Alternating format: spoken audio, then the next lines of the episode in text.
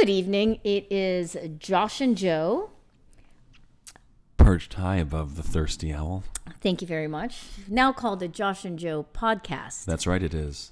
That was our... That snazzy new logo. Really stepping up the game. I got a couple of text messages. They said they really liked the logo. That's nice. I sure do. It was done much more professionally than my Sunday yeah. Bible school it was. project. Yeah, no, it's good. It looks good. I think it looks nice.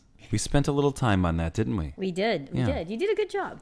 No. So tonight we're freestyling it, which yeah. is kind of the mood around here, this don't you think? This is the freestyle episode. We're just going to weave in and out of topics. And it is kind of a freestyle night. It's like a Sunday night. We're just hanging, having some chow, right? And, um, you know, whatever comes up, we're going to answer questions. We're going to talk. This this is my way of getting random questions out in front of you. Sure. Uh, I do always say that you're much more mature than most in the communication side, as well, well as... I do what I can around here. As well as being well-read on relationship topics. Sure. So sometimes I am kind of...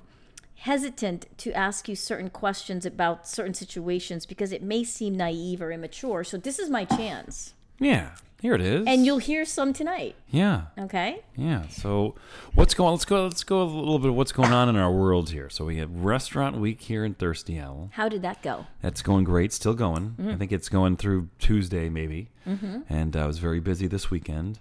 That was nice. Seiko helped me down at the bar. He was spectacular.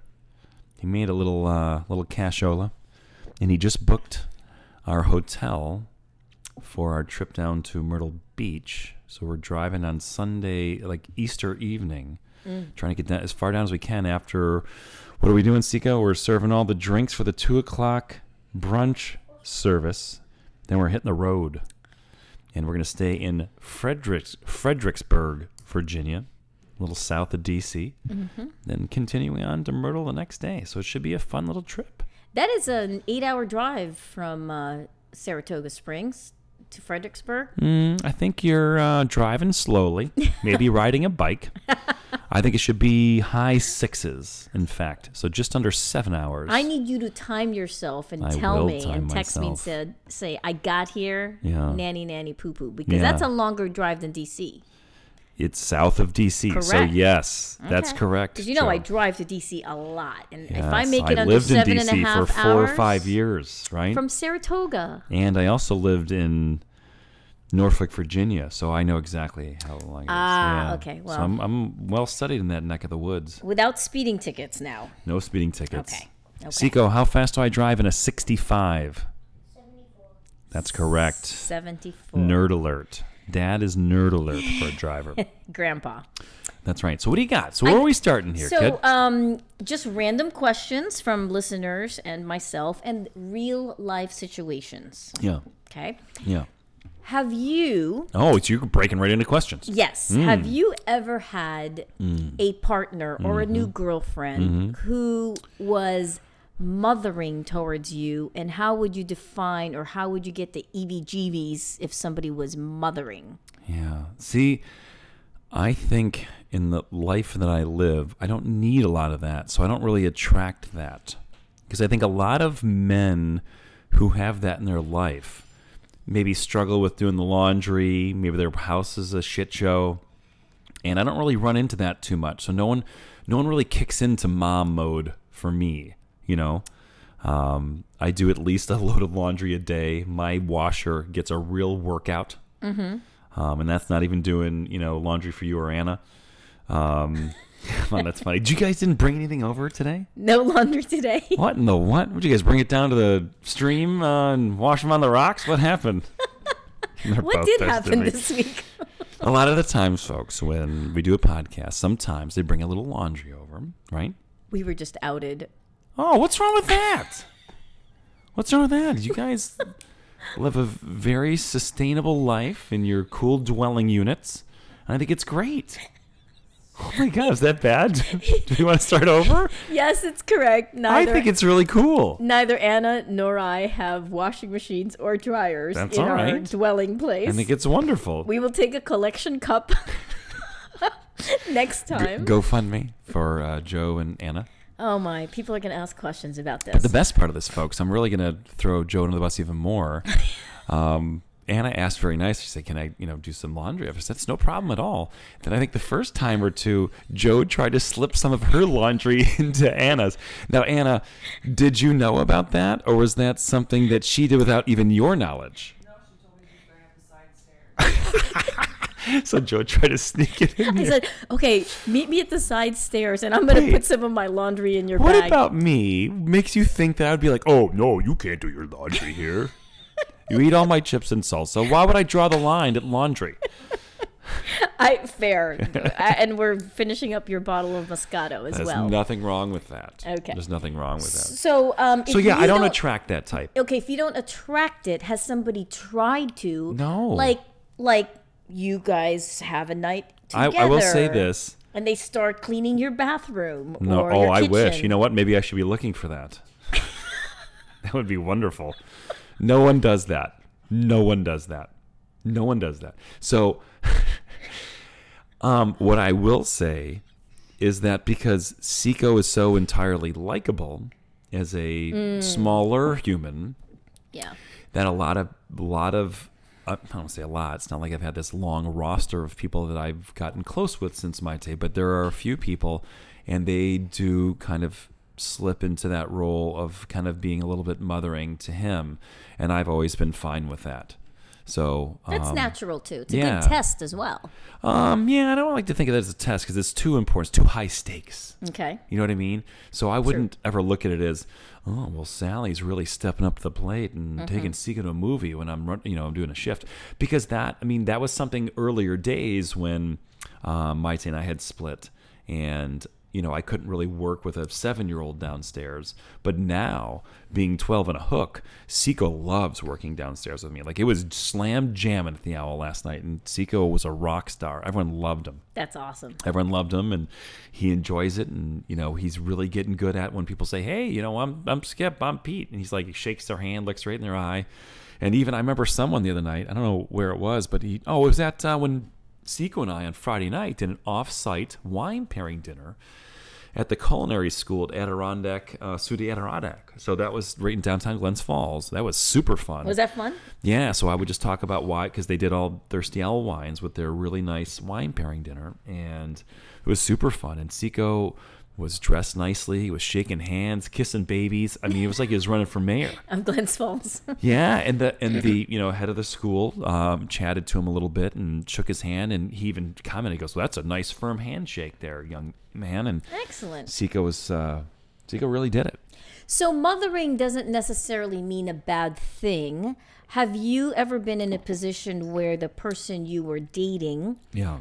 You felt like you had to take care of uh, if you walk in and we talked about this a little bit. If you walk in and your date's home and it's messy, I mean, you know, maybe they needed just a little bit of help. Have you yeah. ever played that role for where I've gone over someone I was dating and their house was a shit show? Or when meaning like you just kind of had a fathering type of relationship with that person because they needed a little help here. Or yeah, no, I've done there. that, and I think I do that, and I don't. I'm not. I, I would say I do that naturally. I would say I stop short of being a fixer because I think that can be mm. seem mm-hmm. condescending mm-hmm. or no. But there, you know, there was one person in particular who was exiting a relationship, and this isn't all that long ago, a year and a half, two years ago, and um, that was more of a you know. I felt fairly invisible in my former relationship, and I would kind of, you know, try to pump them up and say, no, you're very funny. You're very, you know, social. And I don't see you the same way that you're suggesting in this narrative that she was controlling with her former mm-hmm. relationship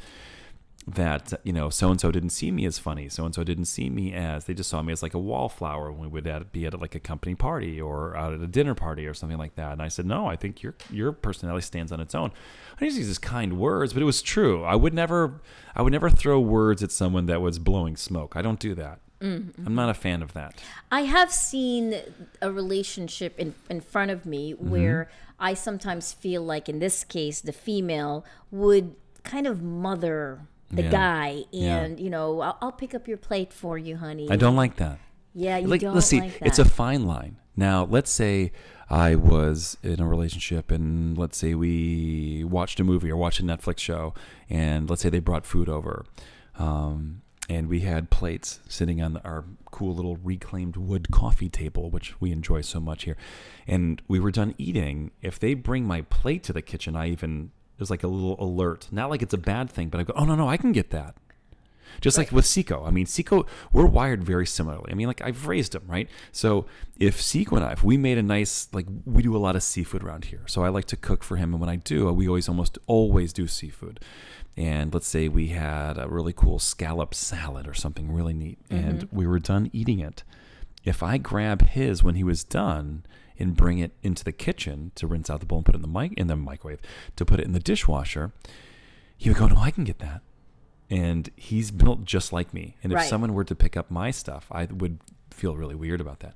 One thing I'll say, in, in being single and probably in being married as well, I don't think any, like, I don't think I've ever had like a hamper that was even half full where someone's like, oh, I'm going to go run your laundry for you. Literally never happened. You like, you're a doer. And you I like think, to do those things. And I think while I was married, I think I did the vast majority of the laundry uh. as well.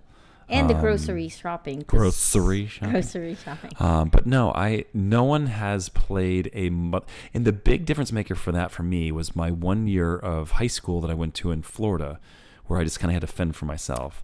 Mm-hmm. They, they, um, my folks kind of, you know, put me up with my grandfather, my dad's dad, and he was... kind of in the middle stages of Alzheimer's at that point. I don't know that they really knew that, or else I don't think they would have put me in that mm. situation. But um, so I grew up very quickly. So at sixteen, I kind of got all that stuff. Cool. After running one load in hot with a red shirt with a bunch of white stuff and everything turned in pink. Pink. That's the way you gotta learn. You yeah, know, it's not like my true. mom made me notes on how to do laundry. I just figured it out, mm, you know, okay. and that's how life is the best. So that would be a red flag in your view. No, but it's just got to be controlled. Like I would never let someone settle into a mothering role where they were just taking care of me, because I don't want that. Mm, mm-hmm. I don't want that. Mm-hmm. I've been very kind of staunchly s- single in that role with Seiko for sneaking up on a decade at this point, and I just don't. need I don't need that. It's nice, it's nice, but it is a once in a while thing. Yeah. And, but no one's ever no one could ever say I've done a lot of, load of laundry for Josh. No one could say that. Wow. And no one could say, oh, I, I mean, maybe could someone could say they emptied the dishwasher, but I that's about it. Mm. And I'm good with that. No, that's that's kind of cool, because not every guy Uh, is that self-sufficient is yeah. really what you're saying. You're very well, I have, self-sufficient. I have to be, you know, like the grocery shopping, the doing the laundry. And but I look at look at my dad. Teddy's great. You've met Teddy many times. Awesome. But if he were ever in a situation where he was solo, I think his world would implode. I mean, he's a smart guy, he's resourceful, he'll figure it out. But as it stands right now, I bet in fifty-one years of marriage and being single for the, you know, three years he was out of college or whatever it was, I'll bet you he's done a load of laundry seven times. Mm. But I bet if he had to, he'd figure it out. Of course, and, and yeah. of course that's true. Yeah. But he always is always waiting for someone to kind of secure food for him. But he's a great griller. Like if you go to the winery, which I'm sure we'll do this summer or something, right. and he'll want to grill, and he can handle that. But like to do dishes or anything like that, it's it's very gender, old school gender role around. It always was around my house. Yeah. And between seeing that and then getting a formal education, and maybe gender roles aren't really that cool. Mm-hmm. Um, It was very easy to see as an adult that I wasn't going to work that way. Mm. It was always going to be, you know, I don't need someone to do this for me. I don't need someone to do that for me. And Kit was very, my mom was very, uh, very motherly, very gender rolled growing up. And it's really interesting that I don't play by those rules as a grown up myself. Yeah. I've seen that with a lot of dads too, who are divorced and have their kids fifty-fifty. So they've been forced to figure it out as well. Sure. And um, and I enjoy it. I, I don't have any issue. I don't ever sit there and go, boy, I wish I had someone to do this for me. And Seiko does a good bit of folding the laundry. If I ask, he'll, you know, he'll put the laundry from the washer into the dryer, which is no big task. And then, you know, if I get tied up downstairs or I'm doing something else, I'm like, hey, can you fold the laundry? And he happily does it. Yeah. And there's no clothes laying around your no, place. No, he's, he's, you'll never see that. And, and you you come over a bit for the podcast or just as buddies, and like you don't see this place at the shit show. Never, actually, never. Yeah, I agree. Especially when I don't have him. Like his bed is like perfectly made. There's nothing ever in his hamper. It probably looks like a museum in there. Fresh and clean. Yeah, yeah. Very nice. Okay, let's move to a word that sounds like mothering. Mm-hmm. How about smothering? Mm. A smothering person as your partner or even a new girlfriend, new boyfriend. Yeah. And by that I mean just wants to always be touching each other, even in public, just always wanting to cling, where you just aren't getting not only your personal space, maybe even your emotional or your social space. Right.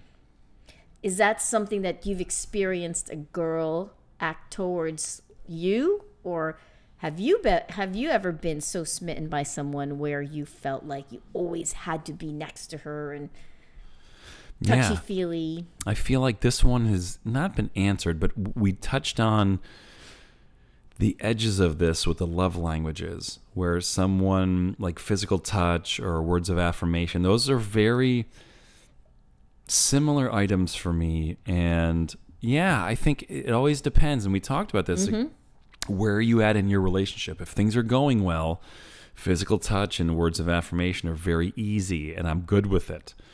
But if it's even, if the relationship's at kind of like the medium level, or maybe I, I, I use the metaphor of taking on water like it's a ship, like it's not doing well.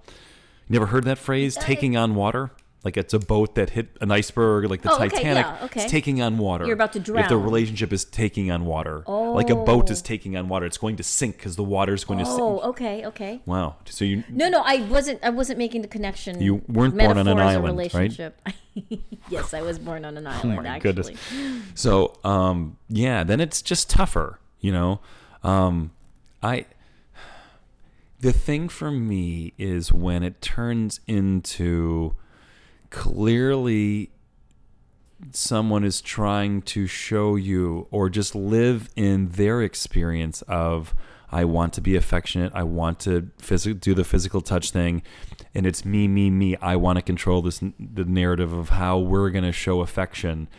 And mm-hmm. the problem is, is when people can't read the room and they can't figure out that, although I'm good with a little bit of physical touch for sure, right. But when it gets to be too much and they can't read that I'm kind of like, ugh, you know what I mean? Yeah, give me a little physical yeah. space. Yeah, yeah. I think I can handle physical touch on a good solid seven on a scale of one to ten. You know, you know, I'm a big scale of one to ten guy. Yeah, no, no, I. You know, so I can handle a good bit of it. I think I, I, I, I don't. But smothering can can mean more than that. It's not just the physical touch and the, you know, hold hands and the throw the arms around. It can just be, you know, early days or even middle days, like a couple months in, even where someone just wants to spend all of their time with you. Right. And that's a tough one. That's a whole thing that I think is a little bit different. It's probably a second cousin to like overtly physical touchy, right? I think it's just, that's where you, you know, we talked about losing your identity. I think that's a spot where that tends to happen, where you're so engulfed in N R E mm-hmm. and you're so engulfed in, oh, I found someone that I really enjoy spending time with. And then you just spend like six days a week with them. And I think that's kind of a, um, and I've done that. I mean, I've done that. Everyone's done that, I feel like. Yeah. I think as we, we discuss, as we get older, we need less of that. Yeah. But, you know, it's still, and it's tempting. Like, let's say you're on a losing streak where you haven't done well with matters of the heart, you haven't done well with romance, and you meet someone that you really care for, you mm. do kind of want to spend a lot of time with them, and you know, you just end up overdoing it. It's like a song. Like when you when you hear a song for the first time and you're mm. like, whoa, this is really good, and you play it a million times. We've all done that. I am so guilty of that with songs. Yes. Wildfire by Cautious Clay. I just beat the shit out of that song. I think I listened to that nonstop probably about a year ago. Um, just on repeat. It was tough, and I still like it now. Mm-hmm. You know, that guitar and it's too too yeah, cool. Yeah, so that was that's a good question. That's a good question for me to ask, which is how long do you think, and even from experience, that intensity can last? I mean, how, how you can't not on that clip. It's like ice cream.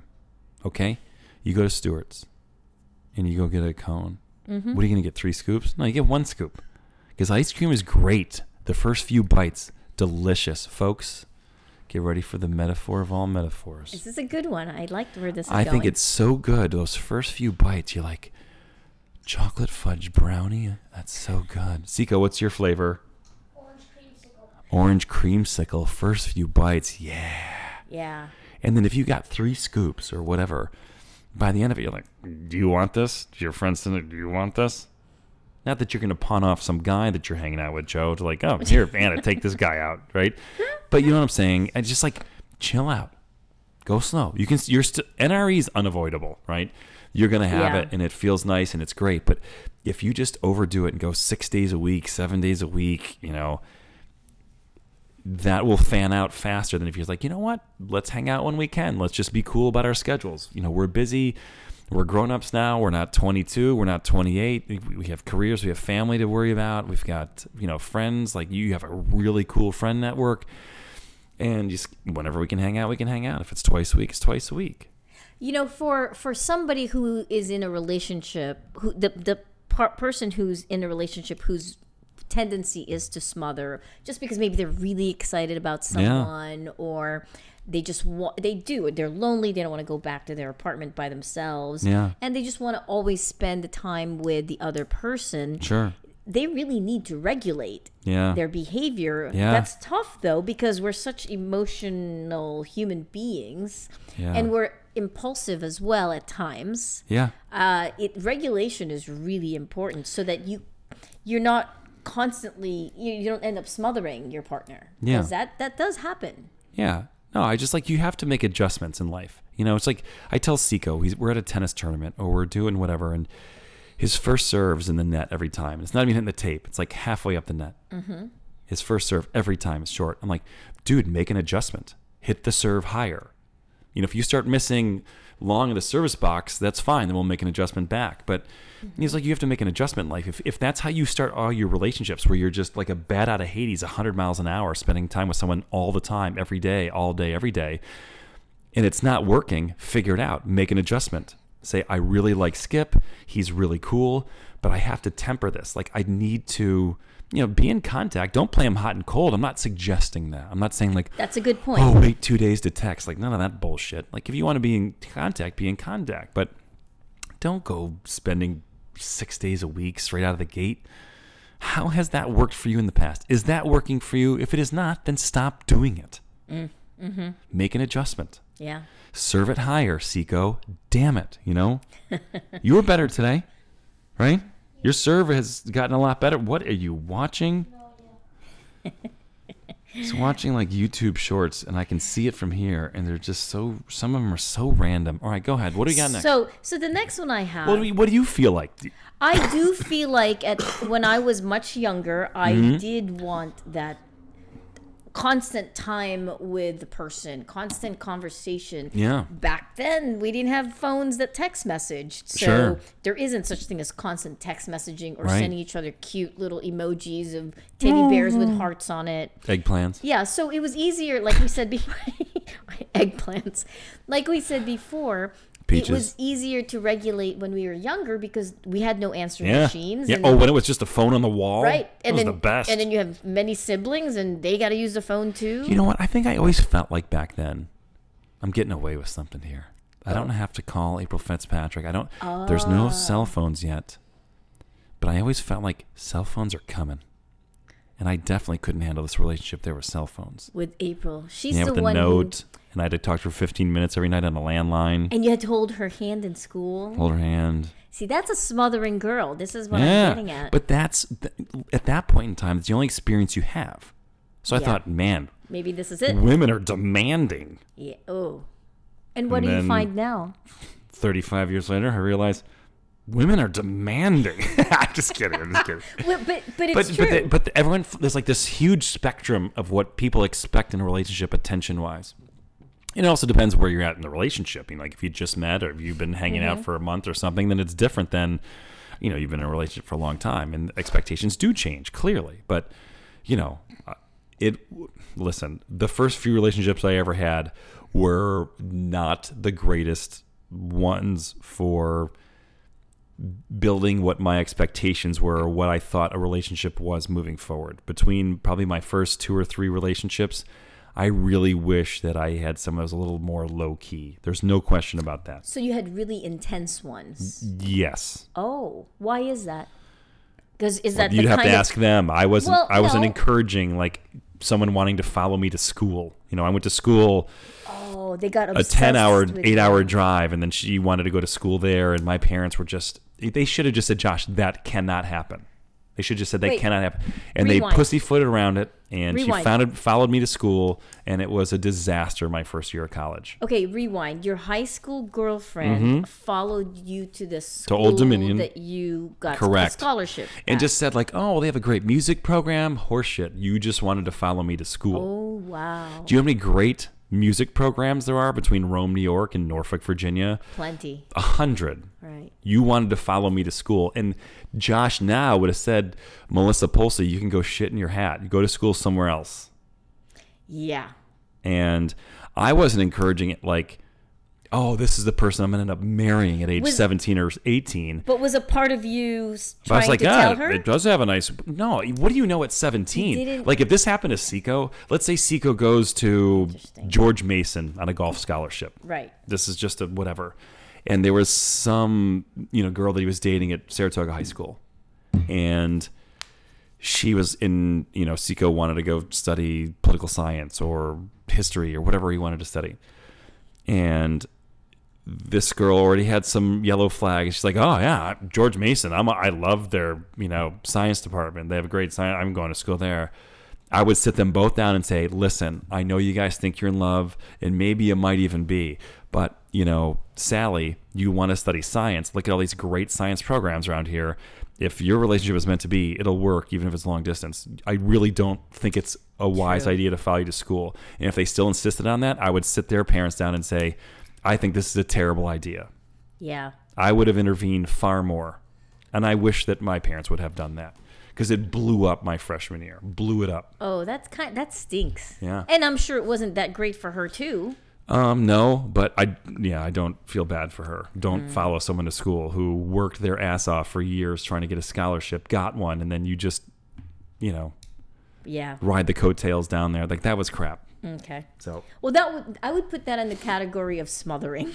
Yes, yes, yes. So the next question I have is: have you ever been in a situation where you had a good group of friends, and the person you oh, were I think I know where dating, this is going. Yeah, hmm? the person you're dating, you're dating, mm-hmm. isn't liked or loved by your friends. Yeah. How would you handle that? As oh, I've in, had I've had to handle that. Yeah. Okay, so let me be more specific. Like they they kind of stop hanging out with you because she's always around. Mm, no, I've not. I've not. It's never gone that far. Okay, but I've had people that I've dated, and the people around me, but they don't say it enough. Like if someone took me aside and said, "Hey, Josh, Sally kind of sucks. Here's why. I think you're very outgoing. They're very quiet. You have a lot of good days. They seem to be like an Eeyore." You know, uh, if someone were to just say that and say, look, this comes from a great place, and I don't dislike Sally, but I just don't think it's a good match. I mean, you do what you want to do. Don't get mad at me for saying it. But I just think if you really take the time, you'll realize there's either a better match out there or the hot bath and a good book rule. You're better off flying solo, mm. kid. And I think that there's value in that. And I think friends should, could if you if you did it in a cool way, as long as they don't do that classic, oh, Skip sucks, he's such a dick. Like if you just don't do it like that, if you just do it respectfully and you do it privately, it doesn't need to be like some big intervention with four friends. You know, just someone, if it's someone that you really care about, if you just say, um, you know, I, I think Skip is really cool. I just think probably really cool for someone else. If you do it in a cool way, I think that's totally doable. Mm. Don't you? You've had to have experienced that. I, I have had that experience, but I don't know. Have you had it as the friend? The I've, friend of someone that was dating someone that you didn't agree with? Meaning I have a friend. And you had I a friend that was dating someone. You were the friend that needed like, to kind of talk to and say, hey, you know, hey, you know, Sally, uh, Skip seems nice enough, but I don't think that's a match. Like, what do you... What do you see in there? Because here's here's where I see you guys having some pretty fatal differences. Mm. And don't listen to me. I'm not trying to sabotage. I'm not trying to. I'm just. I am a good friend of yours. I have been for a long time. You guys are three months in. I've known you for ten times that length of time, and you know maybe I've seen this as a pattern before. You seem to really like people that like to go out all the time, and I just don't think that's a good match for you. Or you know, he wears bad shoes. I know you like people that have good shoes. I'm just kidding. But you know what I'm saying? Yeah. As as the friend person, have you ever had to try to feel like you had to intervene a little bit and say to your girlfriend or guy friend, mm-hmm. your significant other, I just, I see where you kind of like him, but I don't think it's a good match. Have you played that part before? I have played that part only when they come to me and start complaining about yeah. their partner. And that's a tough one too. I, I want to get into that too. Yeah. Okay, so then you just jump in there and be like, I see what you're saying, and if it were me, I'd nip this one right in the... Is it nip it in the butt or bud? I believe it's nip it in the bud. Bud. Kind of like you you nip the bud of a rose. Flower or yeah, some sort so it's of... done. I mean, so yes. Butt would just be like you're pinching someone's ass. Yes. You'd kick someone's butt, but you would not kick you would someone's nip, bud. Yes. No, yeah. You wouldn't. No. Unless you were mad at a flower. um... I have, I, I, I've given, I've, I've responded to friends who have asked, who have complained to me about their partner. Yeah. But I always try to be fair because nobody's perfect. No. Not even my friend. Yeah. Or friends. Right. Especially not, I. by the way, I call our group of friends just a band of misfits because yeah. you kind of go down the line and. Yeah. Yeah, but you know, including and that's fun, myself, by and that's the way. fun, and it's cute, right? It's fun and it's cute, and it's true. Like I know your friend group, because I yeah. consider them my friends as well. Of course, and they all have some like really glaring, weird things, and, and but we all do, including myself. So everyone is a band of misfits. Absolutely. And if you're not, I'm not interested in being friends with you. It's fun to make fun of yeah. each other too, in a very cordial way. Yeah, but that's a good one. So, so not too far off that would be. No. A big mistake we make as friends, and I think women make it on a slightly higher clip, okay, is the banging on their current significant other and doing it too much, so much so that mm. the friends are just like, how am I supposed to be cool to this person anymore? And women do this more oh. than guys do, and it is a fatal flaw. Meaning a, they just are constantly complaining are, about them. You guys and then, are shit at this. And then, sh- and then that person then makes you hang to, out yeah, together correct, still. Correct. Oof. It is a fatal flaw. You guys need to get better at that. Yeah. Unless something they have done is so egregious. And then if it has been so egregious, that should be, you should be considering terminating the relationship. But what you can't do is if you hang out with your friends, excuse me, a bunch, and... half that time is spent banging on your current significant other. How do you expect them to get along with them? How do you expect them to encourage that relationship? Yeah. How do you expect them to understand where if you did break up and you wanted to get back together? I've gotten back together with people before, and I considered that healthy. I, I, I said, okay, at this point in time, it needed to end. There may have been some personal growth in the time they were apart, and then it makes sense to revisit that. But if you bang on someone so profusely, your friends will never be accepting of that moving forward.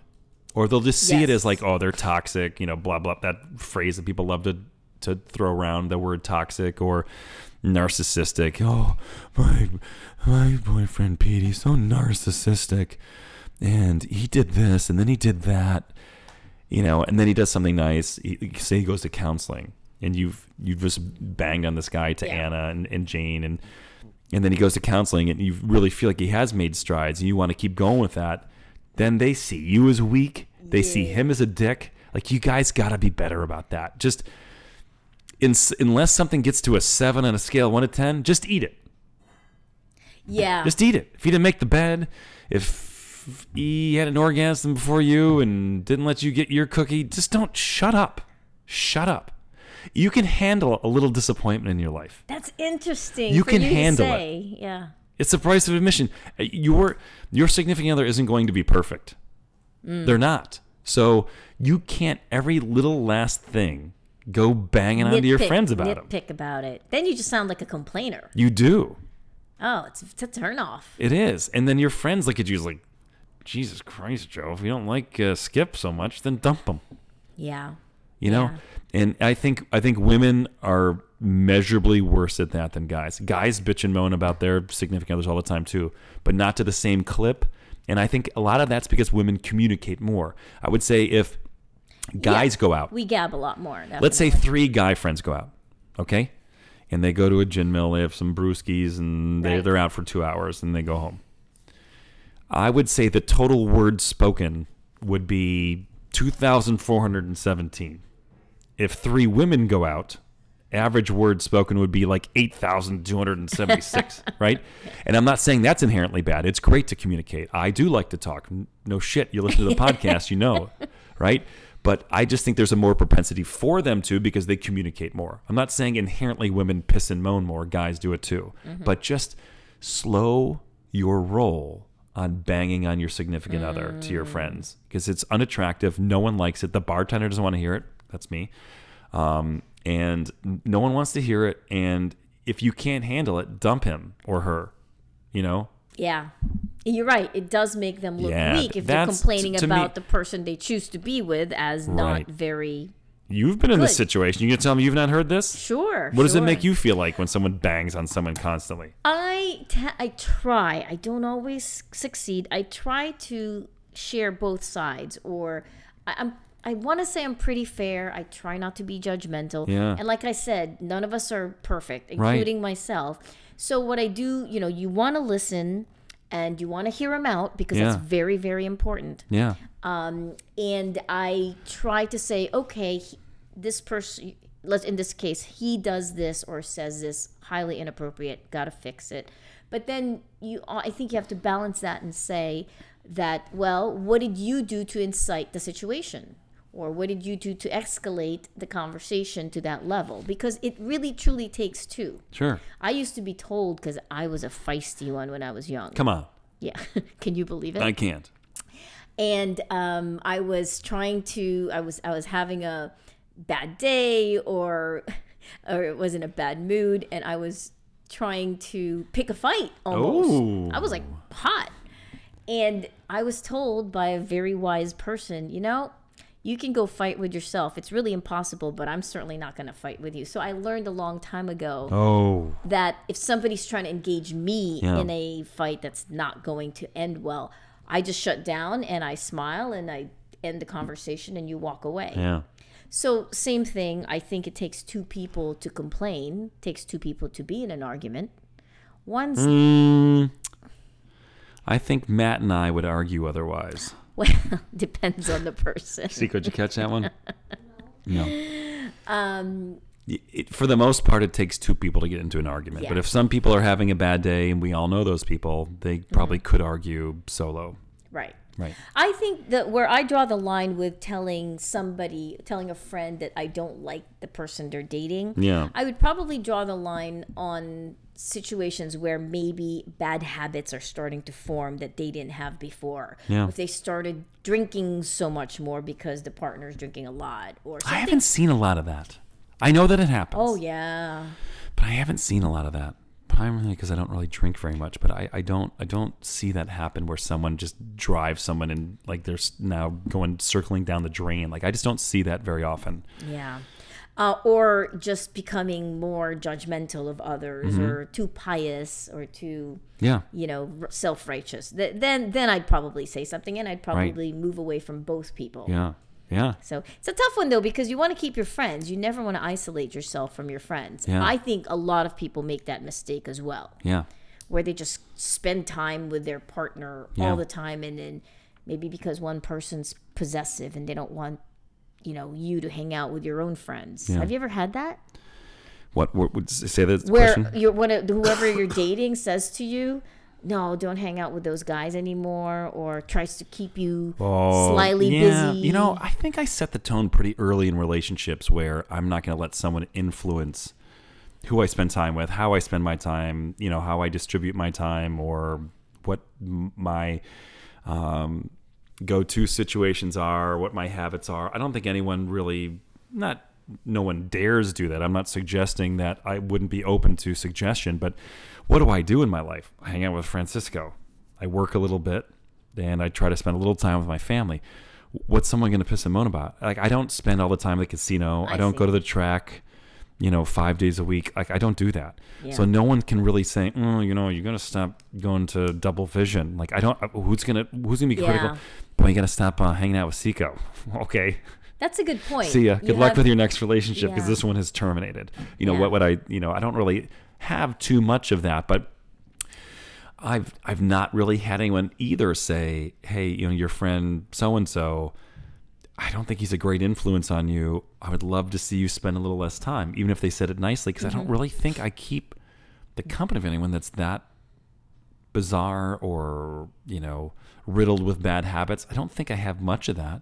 You're also very good at correcting your friends, including myself, if I say something out of line or mm. do something that may be a little, be a little, may sound. But even, we do it fun, because I don't oh, think you've absolutely. ever said anything that would be offensive to someone on purpose, or, you know, or off yeah, colored or something like that. Some but point. we have fun with it. Yeah. And I expect the same from you. you absolutely. Know, if I, you know, there's a, I don't want to get into the basketball player from the University of Miami who I talked about tonight and his last name and the joke I made. No. But um, yeah, it was fun. It was, I mean, we have fun with that. When I say yeah. that I catch someone on something, that makes it sound like I'm holier than thou. I am ranked at last in being holier than thou, right? No, absolutely. Fair? Uh, no. Absolutely fair. Okay. But what I'm saying is the company you keep is pretty, uh, has a certain type of characteristic, because if they didn't, then they wouldn't be your friend. Yeah, it wouldn't be and, my circle yeah, of friends, or sure. Or you'd say something yeah. correct. Fair. Uh, qu- next question. Freestyle is going great. I like it. Yeah. Again, these thoughts have come yeah. through my brain, and I just we just never really delved into it, because it's they're one-off topics. Yeah. You know, uh, what questions do you have to ask yourself before you commit? And by that I mean commit beyond the conversation of being exclusive. I'm talking commit, maybe an engagement or I'm the wrong a marriage. Well, um, ha- having been divorced, speaking for someone else, who would what would I ask for questions? Just in, that's cool. I'm happy to answer yeah, that. Yeah, do that, because I think um, having been married and divorced, you now know a lot more than you used to okay. before. So a hybrid of if I had to do it again, and maybe helping someone else out who was considering making a move like this. Yes. Um. Yeah, that's good. I like it. I like it, but it's such a not it's a broad, broad question. Broad yeah. Um. But it, it's an important one. Mm-hmm. I want to get this one right. I think if you're going to cohabitate and you're looking to get married or engaged or or cohabitate, I think that's just where it Perfect. starts. Perfect. I like that one. I think knowing what you're getting into for kind of like household chores is kind of important. And I don't mean to start there, because I don't think that's the most important, hmm. but that caused a lot of friction in my marriage when I was working and I was also trying to build this place and I was working at Skidmore, and I just didn't really think at that point in time between Skidmore and working on this place. I mean, I don't even want to tell you how many hours I was putting in. Yeah. But to come back and not, and almost only having one child, to feel like I had to make a list and put it on the fridge about household chores, and then we got points for doing them. Wait, you had a you and had a starboard? Yeah, and at the end of the you had a gold at the end starboard? of the two weeks, no, it was like certain points for doing laundry, certain points oh for doing goodness. the dishes, certain doing certain points for, you know, like bathing Seiko. I mean, he was like one at this point, you know. And when I had more points on that board, and I was coaching the golf team at Skidmore and building this place, I just blew my top. Like I just, I couldn't believe that I was in that situation, you know, and, and, you know, Maite just had, Maite's going to get along really nicely right now. And I don't want to bang on her because she doesn't listen to this thing anyway. So it's not like she's going to go, I listened to that podcast again. You were a dick about me. Like, it's not and, like that's going to happen. And she was much younger then. Correct. With a new baby. And I did in things wrong country, too. So, but yeah. That was difficult. Like, what are your expectations around the house? What are your expectations for? I always hear all the time about how earning money and finances play a huge role in the demise of cohabitation or marriage, you know, type relationships. And I've never felt that way. I've never felt that any of my relationships ever came to a demise because of earning or how people spend money. Yeah. So, and I know that that's true, but I can't believe, and it's every poll I see, that's the leading cause of, you know, a relationship taking on water. So and finances I just, wasn't a big concern for you. It, it was, but it ended up being one because, she, again, she liked things and ah, okay. different brands and this and this kind of car and this kind of clothing. And I just, that was something that I didn't pay any attention to.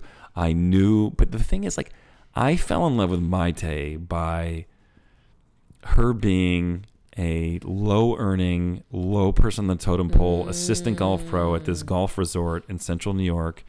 She lived in this crappy apartment above a garage, you know, a night in New York, which is already a, kind of a dumpy town. Yeah. And she was driving around this Toyota Corolla that was probably ten or twelve years old and had this big dent in the passenger side door. Yeah. Um, I just thought that was cool. It was this attractive go-getter so who I assumed was a really hard worker.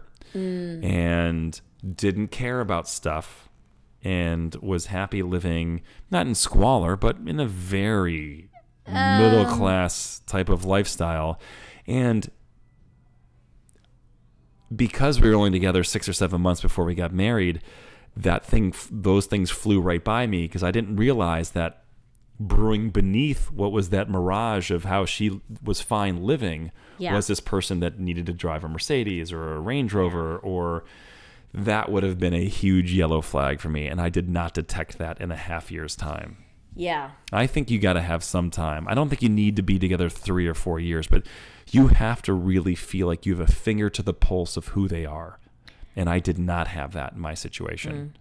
And Maite would have been much happier with someone who really liked to earn, really liked to spend, and really liked that kind of keeping up with the Joneses mentality. Lifestyle, right. And, you know, and I, I do judge that. Um, I don't like to be super judgy, but I do judge that lifestyle. Yeah. I don't like that lifestyle. I don't care for that lifestyle.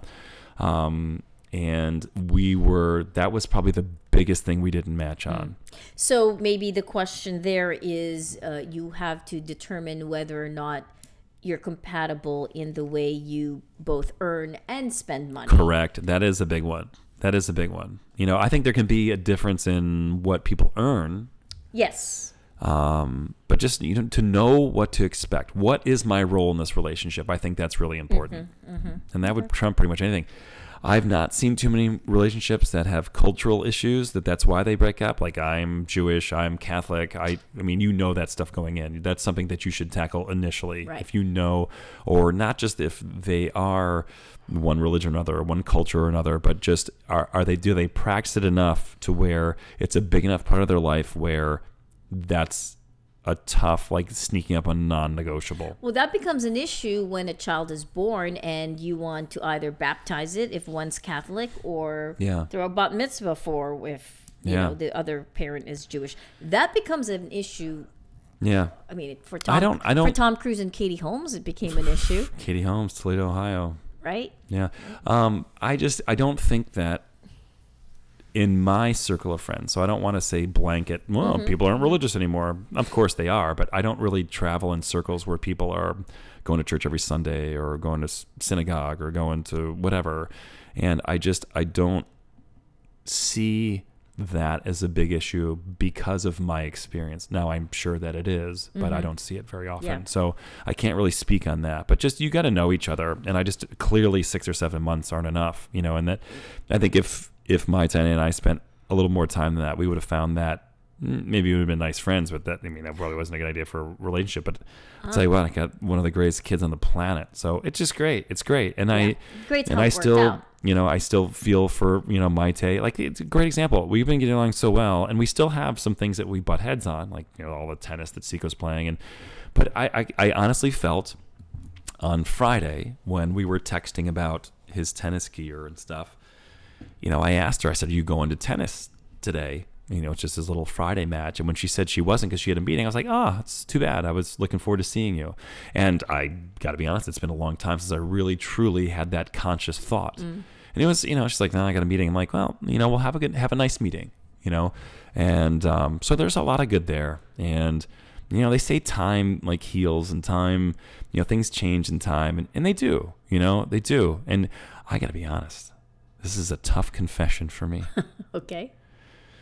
Like midweek, we got into it about something And it was, it was, I think it was about this tournament this weekend. So he goes to play in this tournament in Connecticut, and I can't go because last week he had his assessment for Little League, which you have to like show your skills. You go to Spot Catholic and they roll you some ground balls on the ground and they throw these little pop flies, even though the gym ceiling is very high. Then they throw pitches and they hit. So they assess them on four different categories. Mm-hmm. And then they do the draft accordingly the next weekend. And Seiko couldn't go because Maite had signed him up for this tennis tournament. So being a coach, I wasn't going to make the assessments, which is a big no-no for the coaches. Like, you got to go to the assessments and you got to go to the draft. Yeah. So I told the people on the board, I'm not going to the assessments. I'm going to Seiko's tennis match. I don't miss Seiko's stuff. And they were kind of grumpy, but they're like, all right. And Seiko missed the assessment as a player, which he kind of yeah, frowned upon. Yeah, stinks, right. And so then she goes and signs him up for another one this weekend, and it's my weekend. And I threw a fit on Wednesday. I was like, it's my time. I don't want, I mean, like, I'm losing time with him, and he's, you know, I'm, I can't miss the draft, so I hope he plays his matches, because this is in Connecticut too, mm-hmm. in the afternoon, so I can do the draft and then zip out there to watch him and then zip back, you know. And then the draw was like eight, nine, and ten o'clock, so I couldn't catch it at all. And so I'm doing the draft, and I'm kind of grumpy about it. And she talked me down. She's like, I'm not trying to steal your time. Ba- baseball's going to start soon enough. And if you really don't want him to do it, we can pull him out. And I'm like, shit. Cooler heads prevailed, and oh. it was Maite's cooler head? Oh, my God. Yikes, yeah. yeah. That was a tough That's one. It's a good lesson to learn. I yeah. know. See, I mean, yeah. time, you know, time heals, and things change, and people change, and... You know, I'm sure she'll piss me off in the next week somehow, some way. Um, but, you know, she's going in the right direction. Good. Good, for Good to hear that. Yeah. Good to hear that. Yeah. Okay, so now we're talking about committed relationships and possibly um, how, you know, if going into a committed relationship. Now you're in a committed relationship. Ooh. You're two years into mm. cohabitating. Whoa. Okay. All these things that I don't know when I don't know if they're going to happen again for me. Okay, go uh, ahead. Um, and the sex life kind of goes stale, and we're going to try to keep this P G. It happens because all we have the time. An audience. That's okay. Even, even in a non-cohabitating situation, it goes a little stale. Suddenly, it's not happening every time you're together. Uh, you just don't perform either from either person. It's both men and women lose interest. And from the studies uh, by Doctor Wednesday Martin, it does show that the women drop down in their interest mm-hmm. uh, sooner than men do. What what are things both parties? But we are freestyling tonight. Yeah, we? And we're all over the board. What have you tried before? And what have what I are, tried? Put me right on the what are, spot. What are, the, what are some of the things you can do to spice up the? And I don't mean just sex as in sexual intercourse. There's playfulness. There's, you know, having fun and doing things together that doesn't always end up in intercourse. What just how, what do you do to spice, put spice back into your relationship? Because you've gotten into a monotonous situation. I will say that I've had precious little experience with that happening. I've had plenty of long-term relationships. Mm-hmm. It's never gotten stale. Not too much, because I think that's always a big part of, I make sure if I start a relationship that there is a really nice chemistry there. And it's not based on the fact that I haven't boned this person yet. And it's just like, oh, access to a new person sexually. Uh-huh. That can't be it. It's got to be like the first few times that you're together, you can tell this is going to take a hell of a lot longer to fan out because it's really cool. It's very selfless. People are maybe happy to... you know, pregame some fun items. I'm trying to do this in a very P G way. Yes. Yeah. And if they are happy to do some different fun pregame experiences, then they're probably fairly selfless in the sack. So that's always a good idea of maybe this is going to last a little bit longer. Oh. Right? Okay. I think that's a pretty good barometer. Okay. Um, so for you ladies out there, if, you know, in the beginning stages, in the first few weeks, first few months, you know, Skip doesn't like go to de- doesn't like to go downtown.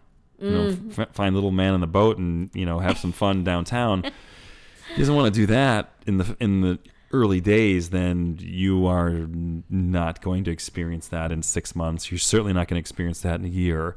I think it's a pretty good barometer in the first few months if someone is adventurous, if they're fun, if they're selfless in the pregame portion of, you know, sexual intimacy, then there's probably a good chance that they're going to maintain that energy and that um, desire to please you, you know, when it's not early days anymore. So I think that's a pretty good barometer okay. to where the start is. But what do you do when it inherently is going to get a little bit more uh, monotonous or a little bit more, um, you know, just not as exciting? Mm-hmm. There's a lot of things you can do. I mean, we've already touched on this. You know, watch a little video enhancement. Okay. Um, I think that um, I have dabbled in a little role playing. Role playing. And that in public was, or what? What? Role playing in public or role playing? I think in most role playing means kind of in your own dwelling place. Okay. Yeah. Okay. Yeah. Um, costumes. Costumes were used.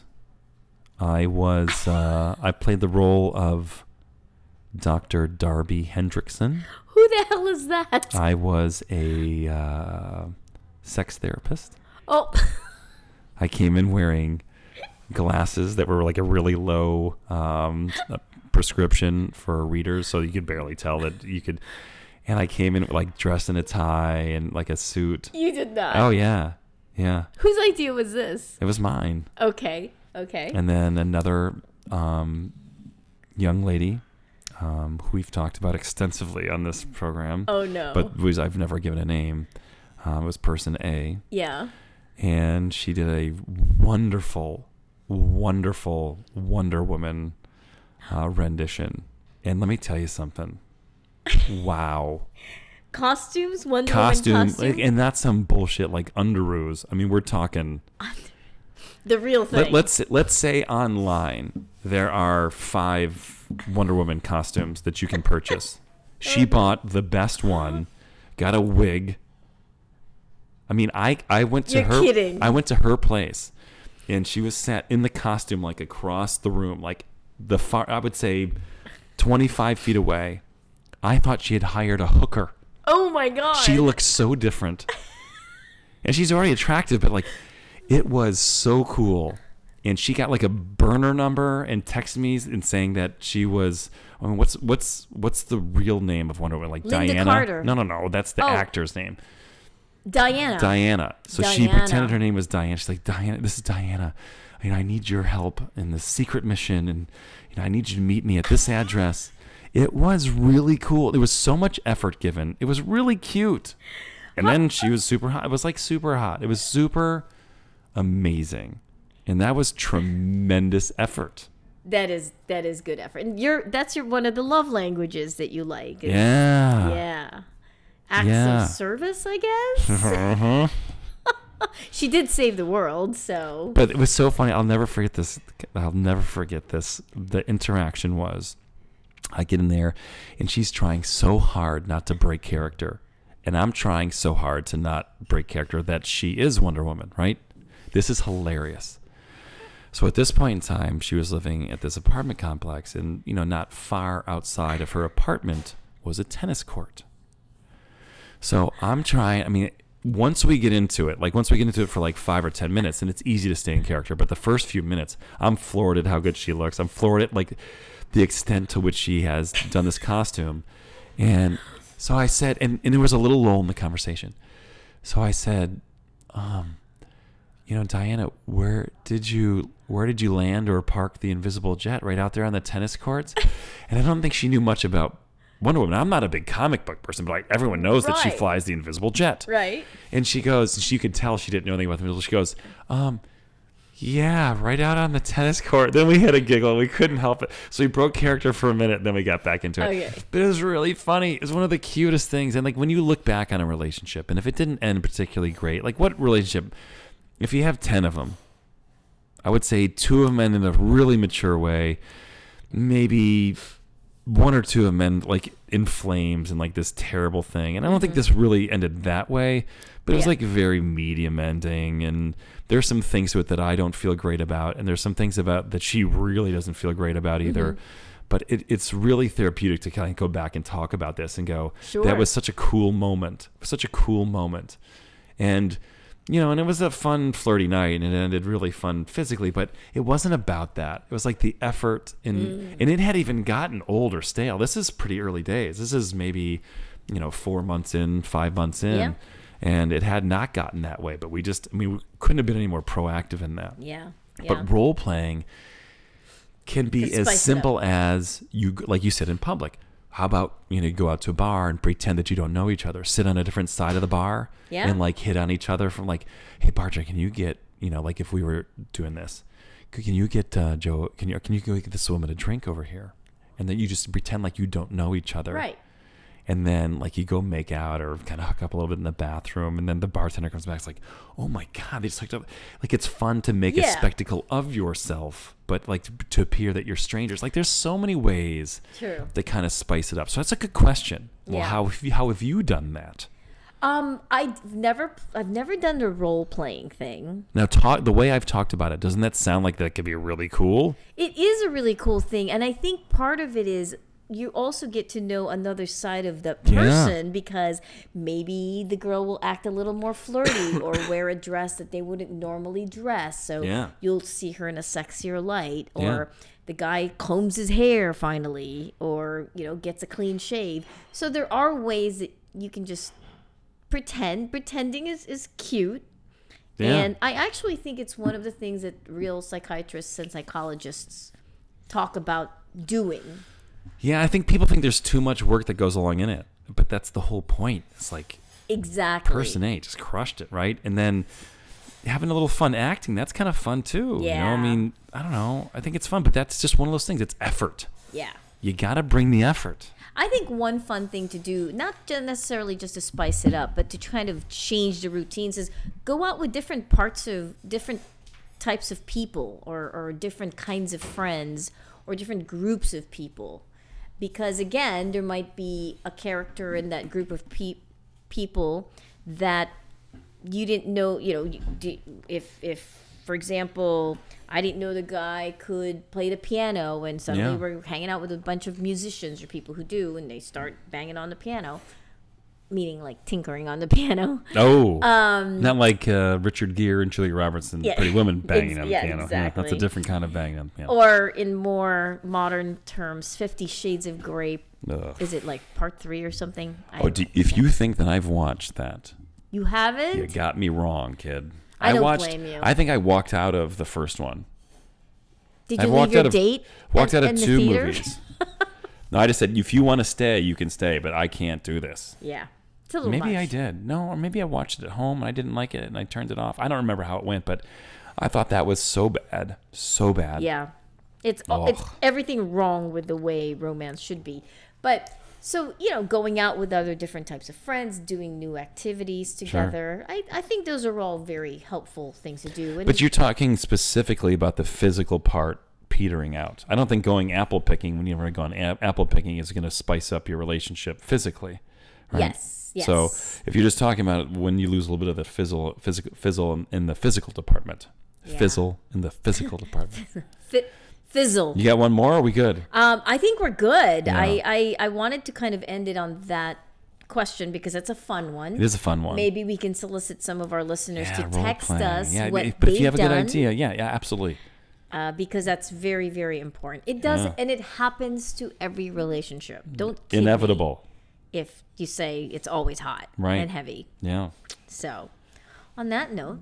Yeah, that was a fun one. Freestyling. Freestyling. How many minutes? Where are we at? We are at just a little over an hour. So okay. we're good. Yeah, it's right up our alley. Yeah, exactly. So a uh, few more topics. Maybe the next one being attachment styles. Yeah, you know, we talked about that and we were playing around with, you know, throwing that at him tonight. But I just don't feel like I'm as studied up on that one as I was the love languages. I think we knocked that one out of the park. I think that was a yes, fun one. That was a fun one. And um, attachment styles, I read up a little bit on it. Um And it's deep. It is. It's a little bit heavier. It's a little more intense. Like I think that's the new version of love languages. Not that they're that similar, mm. but it, it it's like a very broad strokes. If this happened in your childhood, if this is the way you're raised, then you're going to behave this way. And I don't love that. I don't love, well, if this happened, then you're going to be like this. I don't love that. And again, I didn't read it enough. I didn't get a chance to devote enough time to speak on it intelligently. I don't want to just poo-poo someone's theory because I don't feel like you can make changes. I feel like I am the opposite of uh, the attachment style, where if if you you know if you grew up in this type of environment, then you will always feel this deficit and you'll act this way as you get older. And I know that's oversimplifying, and yeah. that's not necessarily what they're saying. So I'm going to brush up on that before we get a chance to talk about it. But there's a great chance that um, attachment style is going to be what we tackle next. What do you say? That sounds good to me. Let's just do our due diligence. Let's read up on it. And not only just read up on it, because clearly the person who comes up with this stuff is trying to sell it. Just right. like, you know, the love really languages. Scrutinize it. So I want to read some criticisms of it, and I want to know my own criticism of it, because that's what yeah. this podcast is. Yeah. This podcast isn't someone's theory on some sort of psychology of human behavior, and then we talk about other people's criticism of it. We should talk about our own. Right. Because, you know, people are paying us a lot of money to listen to, to give our opinions on stuff, or roughly, or roughly no money. But Um, but we're having fun doing well, it. Well, listen, it's, it's been objective. listened to well over a thousand hours, which is Whew, pretty interesting. I don't know what to make of that yet, but yeah, uh, yeah. Well, I think it's thank Seiko. you for listening. I think though. it's Seiko's right presence. That's we true. have some announcements on Seiko for the next uh, podcast oh, too. Oh, good. Yeah, Seiko Enterprise is really getting ready to take off here.